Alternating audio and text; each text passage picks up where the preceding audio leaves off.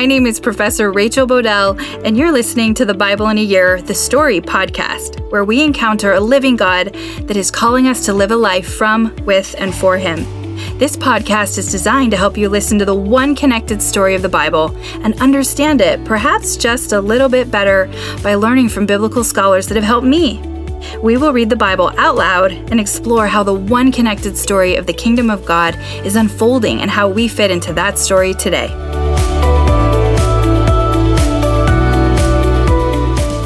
This is day 80, and I'm reading from the NIV version of the Bible, Numbers 34, Deuteronomy 33, and Psalm 120.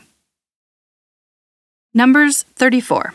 The Lord said to Moses, Command the Israelites and say to them, When you enter Canaan, the land that will be allotted to you as an inheritance is to have these boundaries. Your southern side will include some of the desert of Zin along the border of Edom. Your southern boundary will start in the east from the southern end of the Dead Sea Cross south of Scorpion Pass, continue on to Zin, and go south of Kadesh Barnea. Then it will go to Hazar Addar and over to Azmon, where it will turn, join the Wadi of Egypt, and end at the Mediterranean Sea. Your western boundary will be the coast of the Mediterranean Sea. This will be your boundary on the west. For your northern boundary, run a line from the Mediterranean Sea to Mount Hor, and from Mount Hor to Lebo Hamath. Then the boundary will go to Zedad and continue to Ziphron and end at Hazar Enan. This will be your boundary on the north. For your eastern boundary, run a line from Hazar Enan to Shepham. The boundary will go down from Shepham to Riblah on the east side of Ain and continue along the slope east of the Sea of Galilee. Then the boundary will go down along the Jordan and end at the Dead Sea. This will be your land with its boundaries on every side. Moses commanded the Israelites, Assign this land by lot as an inheritance. The Lord has ordered that it be given to the nine and a half tribes, because the families of the tribe of Reuben, the tribe of Gad, and half tribe of Manasseh have received their inheritance. These two and a half tribes have received their inheritance east of the Jordan across from Jericho toward the sunrise. The Lord said to Moses, These are the names of the men who are assigned the land from you as an inheritance Eleazar the priest and Joshua son of Nun. And appoint one leader from each tribe to help assign the land.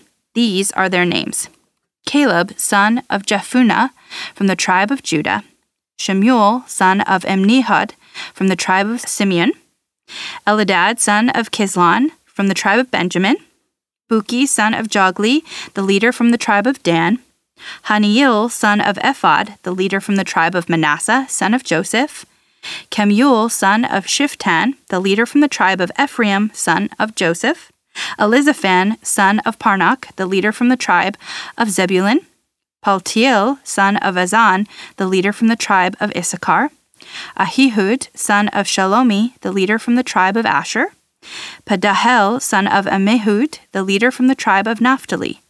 These are the men the Lord commanded to assign the inheritance to the Israelites in the land of Canaan.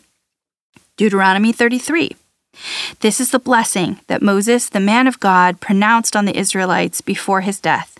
He said, The Lord came from Sinai and dawned over them from Seir. He shone forth from Mount Paran.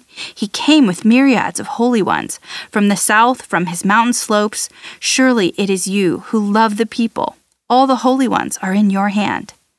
At your feet they all bow down, and from you receive instruction, the law that Moses gave us, the possession of the assembly of Jacob. He was king over Jeshurun when the leaders of the people assembled, along with the tribes of Israel. Let Reuben live and not die, nor his people be few. And this he said about Judah Hear, Lord, the cry of Judah. Bring him to his people. With his own hands he defends his cause. Oh, be his help against his foes. About Levi he said, Your Thummim and Urim belong to your faithful servant. You tested him at Massah and contended with him at the water of Meribah. He said of his father and mother, I have no regard from them. He did not recognize his brothers or acknowledge his own children, but he watched over your word and guarded your covenant. He teaches your precepts to Jacob and your law to Israel. He offers incense before you and whole burnt offerings on your altar. Bless all his skills, Lord, and be pleased with the work of his hands. Strike down those who rise against him, his foes, till they rise no more.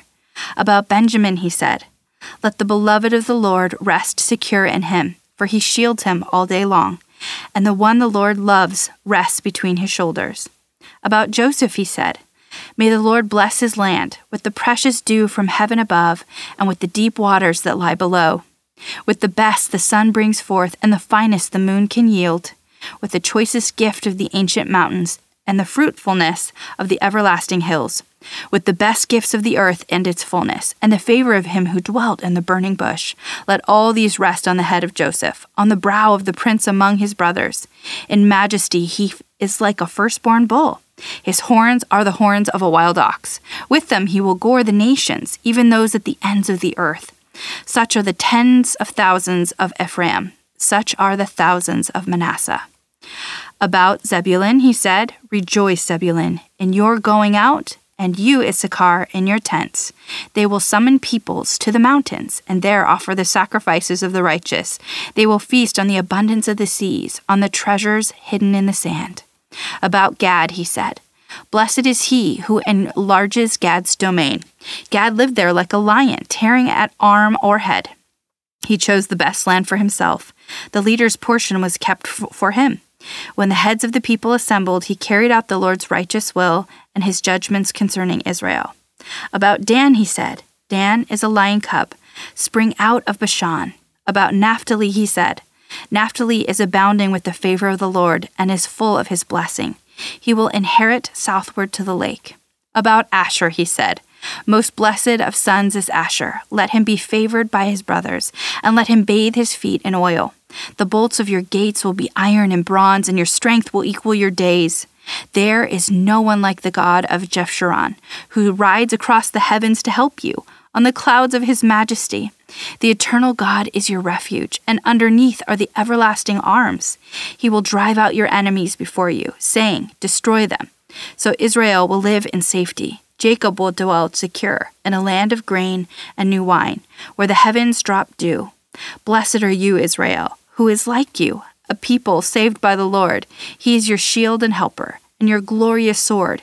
Your enemies will cower before you, and you will tread on their heights. Psalm 120 I call on the Lord in my distress, and he answers me. Save me, Lord, from lying lips and from deceitful tongues. What will he do to you, and what more besides your, your deceitful tongue? He will punish you with a warrior's sharp arrows, with burning coals of the broom bush.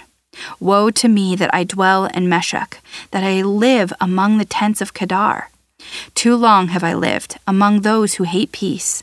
I am for peace, but when I speak, they are for war. So, this first chapter that we're talking about in Numbers 34 is all about the land. This is so interesting because ownership of land is such an important principle for nations and many individuals, particularly in more capitalistic societies where individual ownership is highly valued. Dr. Reynolds points out that the book of Numbers always describes the land as something that the Lord gives. It reminds me so much of the common misconception that we earn or deserve the land, like we earn or deserve blessings, but that's not how it goes. But really, it's part of the blessing, and we are to use it as representative stewards to bless others and put God on display. Taking part in creation and community care and the way God has been editing, proscribing, and prescribing. To do this, don't do that, or to do this in a certain way. These edits give us more clarity and a sense of who God is and what his character looks like and the way he's calling his people to, for example, be generous, inclusive, care for the vulnerable, and vigilant to avoid drift, guarding our hearts, leaning into God in gratitude with a whole heart of praise, reading his word, and obeying with all of our strength. The land is inheritance. And did you notice that even the tribes of Reuben, Gad, and half of the Manasseh tribe that were not going into the promised land to live, their land was also called the Lord's inheritance. But interestingly, Dr. Reynolds points out how it's not described as the whole. Also, note that Levites do not get the same type of inheritance, so it seems they live in this place of land called cities of refuge, which is really interesting. This points back to Exodus, where we read about a city of refuge where someone who accidentally killed someone could flee. This was to create a cooling period and to prevent more intentional killing, murder, like avenging or in quotes, honor retaliatory killing. There is this reminder that accidental killing is different than premeditated or passion killing. Remember, there was before God, priest, and judges this due process, which required evidence and more than one witness were to be brought to this decision making, sorting out of complicated things like murder and killing. And Deuteronomy 33 is Moses' blessing before he dies. It echoes back to Jacob's blessing to his sons in Genesis 49. His sons were the beginning of the 12 tribes of Israel. The transition is about to take place where Joshua will take leadership and Moses, who is stated had still had good vision, which seems to be like also mental clarity to the end, a man of God, and he dies. We get the sense as Deuteronomy is coming to an uncomfortable and seemingly unfinished end, that Israel's continued acts of rebellion, with the inheritance and promise coming to fruition in full view, with this part of the story on, we also heard about curses and this song and the death of Moses, which leaves us feeling like a bit torn. But even still, through it all, we fix our eyes on Jesus. This story, like the rest of the book, the story in all capitals, God still keeps his promises. And there's this ongoing reminder of God's relentless grace, this arc of his total victory over the adversary being painted. God will prevail. Okay, tomorrow is our last day in Numbers and Deuteronomy. I'll also do a book recap and summarize where we are in the bigger, unified story of the Bible.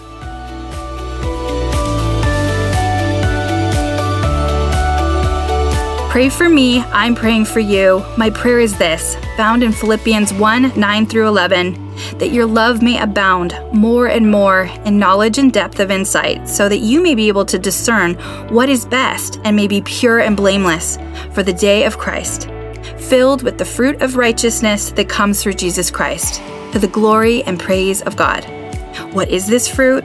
It is love, joy, peace, patience, kindness, goodness, faithfulness, gentleness, and self control. Against such things there is no law. Galatians 5 22 through 24. See you tomorrow.